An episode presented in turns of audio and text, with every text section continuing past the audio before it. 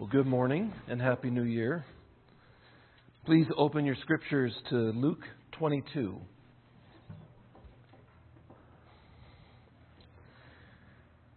Luke chapter twenty-two is a narrative of the events leading up to Jesus' crucifixion. Uh, and what we find in this chapter, interestingly, is that everybody around Jesus, for the most part, rejects him. And here's the big idea. Jesus was rejected so you don't have to be. Have you ever felt the shame and pain of rejection? I mean, just kind of run a timeline in your life. Have you ever felt the shame and pain of being rejected? Most of us have. It's not something that you're like, oh, I hope that happens often in my life. Uh, we, and the reason is we've been created with a longing to belong. That's really our default settings that God has created us with. Therefore, bullying, shunning, slander, excommunication, betrayal, abandonment, and a thousand other forms can be classified as rejection. Some people are nervous to meet new people because they wonder, will they like me? Will they accept me? And that is unknown, so it creates the possibility of rejection. New friends, tryouts for a team, peer relationships, all introduce the possibility of rejection. The sting of rejection is so painful because we long to belong. What if your life did not just hold the possibility for a few episodes of rejection, but it was deliberately designed to feature and highlight a life of wholesale rejection? And do you know that's what we have in the life of Jesus Christ? His life was designed to feature rejection. And he willingly moved into that so that you do not have to be rejected. Here, here's the good news. Jesus willingly accepted rejection and shame so that sinners who place their faith in him can find full pardon and full acceptance. That is good news for a new year.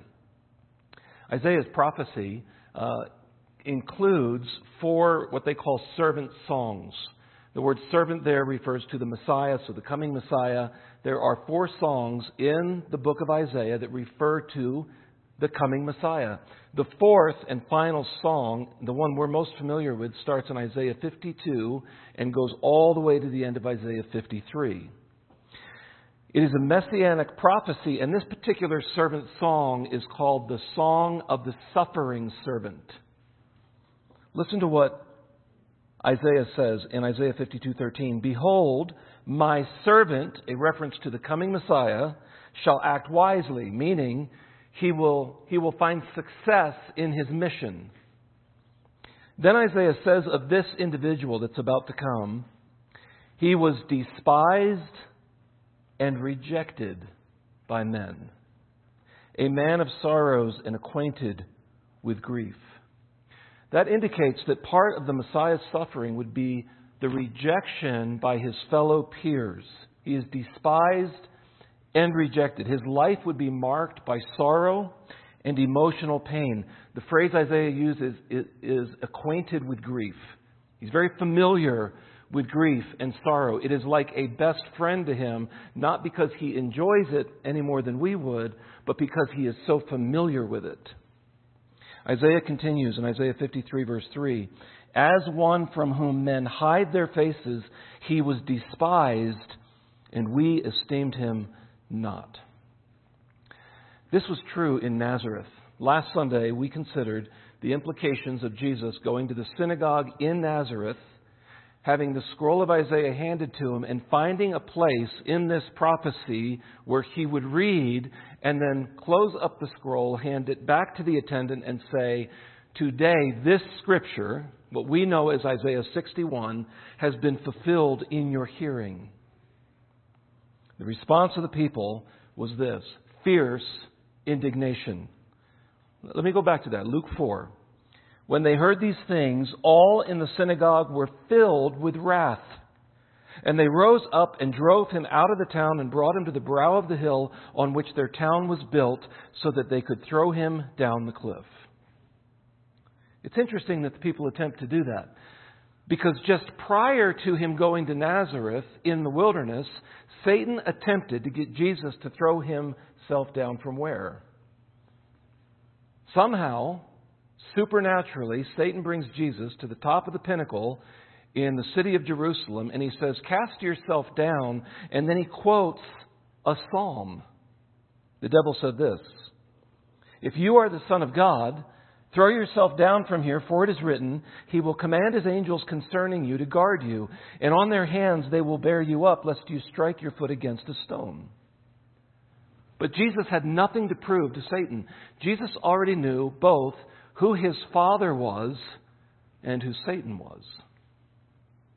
But the scene in Nazareth at the cliff proves that Jesus did believe His Father would protect Him without having to wrongfully test Him.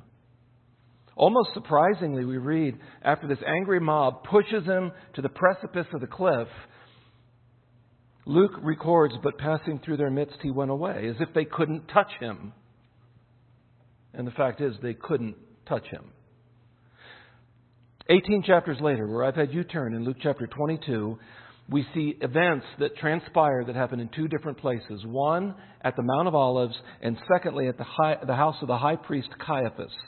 We have four scenes of rejection, possibly five. I want to just list these to you. We have the rejection of a false disciple. We know his name. We have the rejection of a true disciple. We know his name as well. We have rejection by the Roman soldiers, and we have rejection by Jewish religious leaders.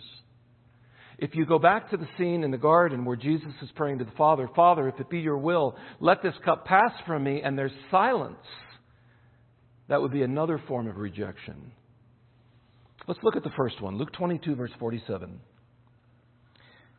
"While he," Jesus, "was still speaking, there came a crowd." This would have been at night in the Garden of Gethsemane. "And the man called Judas, one of the twelve." See, that's important for the other disciples to note. He was one of the original group. He was part of the team. Well, he came and he was leading this angry mob. He was leading them. "He drew near to Jesus to kiss him." Judas exploited closeness for his own profit. "And Jesus said to him," verse forty-eight, "Judas, would you betray the Son of Man with a kiss?"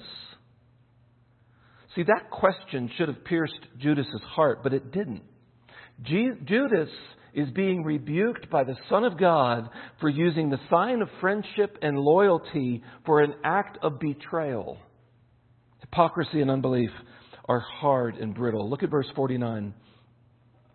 "And when those who were around him saw what would follow," these are the other disciples.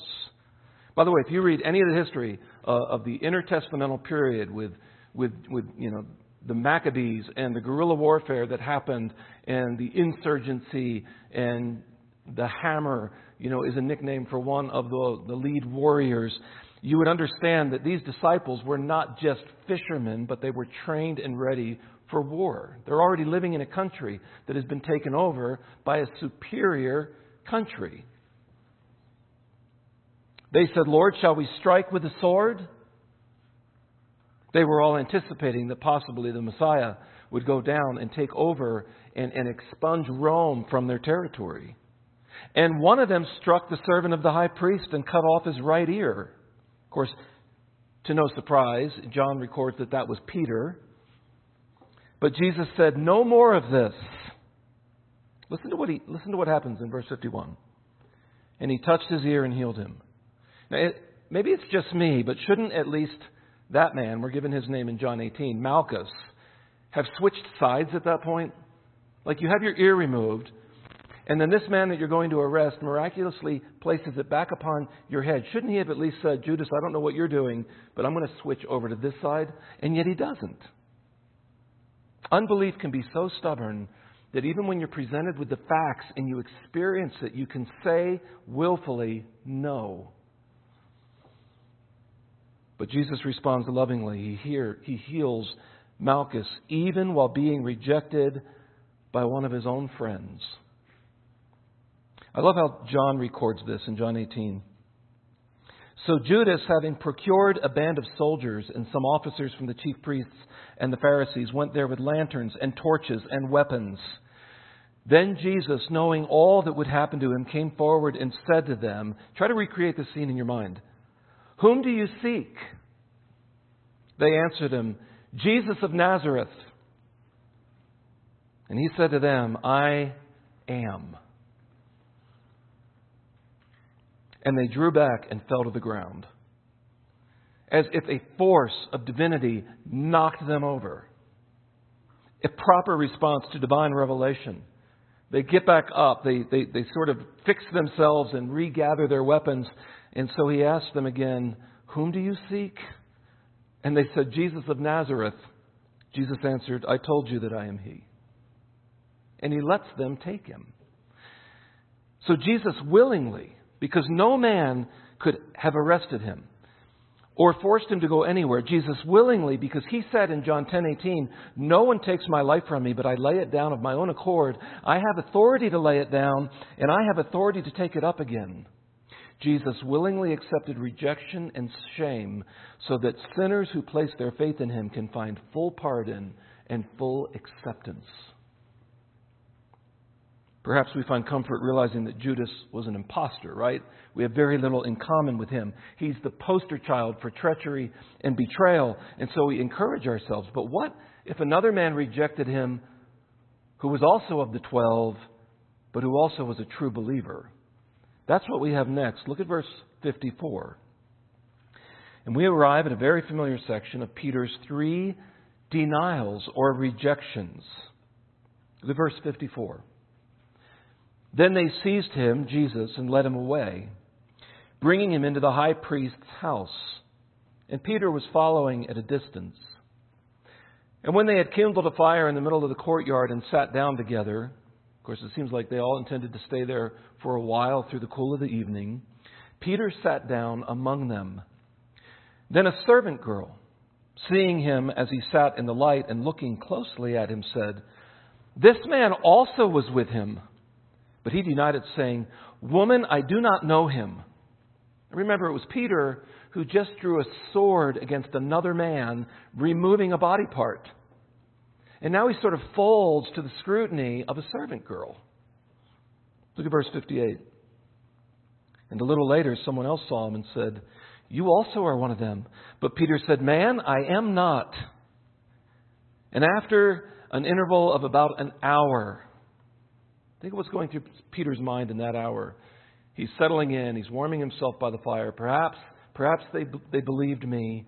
You know, I've given these two denials. He's waiting. After an hour, another insisted, saying, Certainly this man also was with him, for he too is a Galilean. But Peter said, Man, I do not know what you are talking about. After that third denial, two things happen. Look at verse sixty, the second part. And immediately while he was still speaking, what you just read, man, I do not know what you are talking about. While he was still speaking, the rooster crowed. The very thing Peter brashly said he would never do, he did. And within the exact time frame Jesus predicted. Second, look at verse sixty-one. A second thing happened. And the Lord turned and looked at Peter. We're not told what that look was like, but the look reminded Peter of Jesus' prophecy about what he would do. I don't believe it was a stern look. I think it was a tender look of compassion as Peter continued to grow in the grace and knowledge of Jesus Christ, a phrase he would use in one of his letters later on.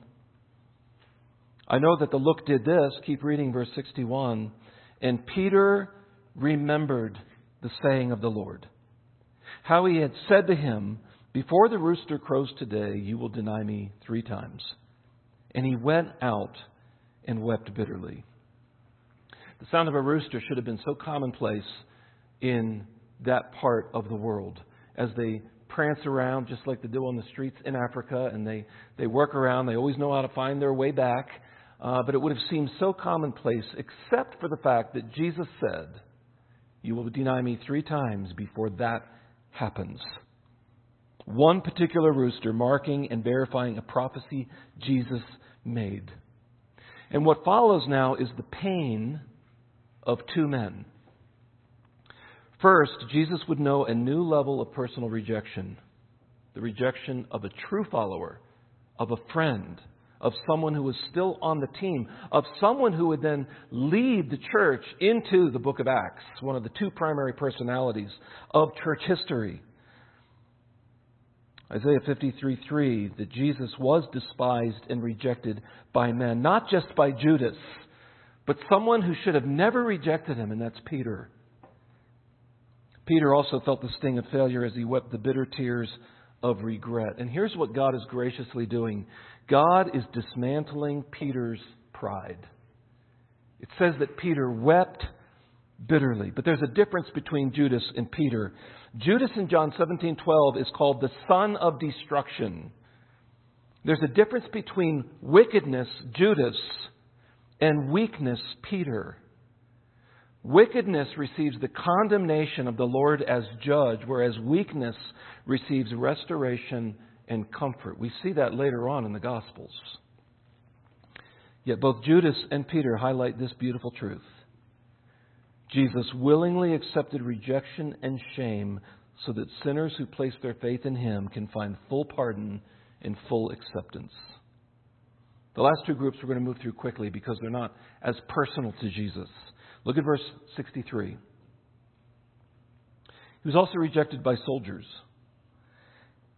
Now the men who were holding Jesus in custody were mocking him as they beat him. They also blindfolded him and kept asking him, "Prophesy! Who is that that struck you?" And they said many other things against him, blaspheming him. Almost too crass, too vulgar for Luke to even record.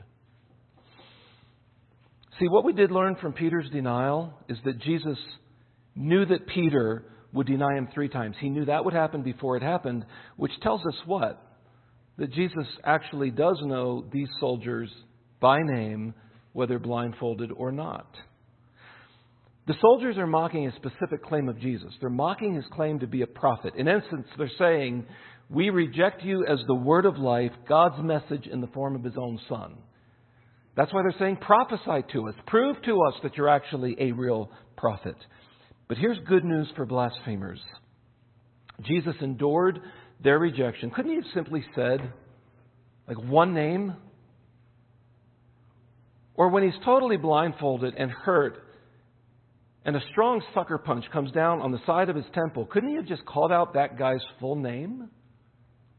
Or birthplace? Or children? And it might have stopped everything, but he didn't. Jesus endured their rejection and the shame of their blasphemy in order to save blasphemers. Matthew twelve thirty-one says this, "I tell you," this is Jesus saying this, "I tell you, every sin and blasphemy will be forgiven people." He suffered dishonor so that we could share in honor with him, even though we have been, like Paul, formerly a blasphemer. The soldiers highlight this gracious truth. Jesus willingly accepted rejection and shame so that sinners who place their faith in him can find full pardon and full acceptance. Finally, it's not just Roman, Gentile, secular soldiers. It's the esteemed Jewish religious elite. Look at verse sixty-six. And here's what we're going to find out. Being interested in Jesus is not the same as worshiping him. Verse sixty-six, "When day came, the assembly of the elders of the people gathered together, both chief priests and scribes, and they led him away to their council. And they said, 'If you are the Christ, if you're the Messiah, tell us.' But Jesus said to them, 'If I tell you, you will not believe. And if I asked you, you will not answer.'" See, these men are willfully blind, and Jesus calls them out on it right at the beginning. It doesn't matter even what the Son of God says to them, they will not believe. And this is what is happening. The established religious leadership is judging the eternal judge who will judge them one day. What they're doing is they're trying him about his claims of messiahship. If you're truly the Christ. But do you know that even the hardest of hearts cannot stop God's plan? Judas fulfilled prophecy. And now these men, even with a hard heart, are not hindering God's plan. I want you to see this. Look at verse sixty-nine. Rather than argue and debate with them, look at what Jesus says in verse sixty-nine. But from now on, he chooses another title, the Son of Man shall be seated at the right hand of the power of God. He specifically uses that title to indicate he is both the Christ and the Son of God. Now, the religious leaders, these studied theologians, will understand that is a term taken from Daniel chapter seven. And so they rightfully respond. Look at verse seventy. So they all said, they knew exactly what that title meant. Are you the Son of God then? And he said to them, you say that I am. Then they said, what further testimony do we need? We have heard it ourselves from his own lips. And, and what follows is the crucifixion.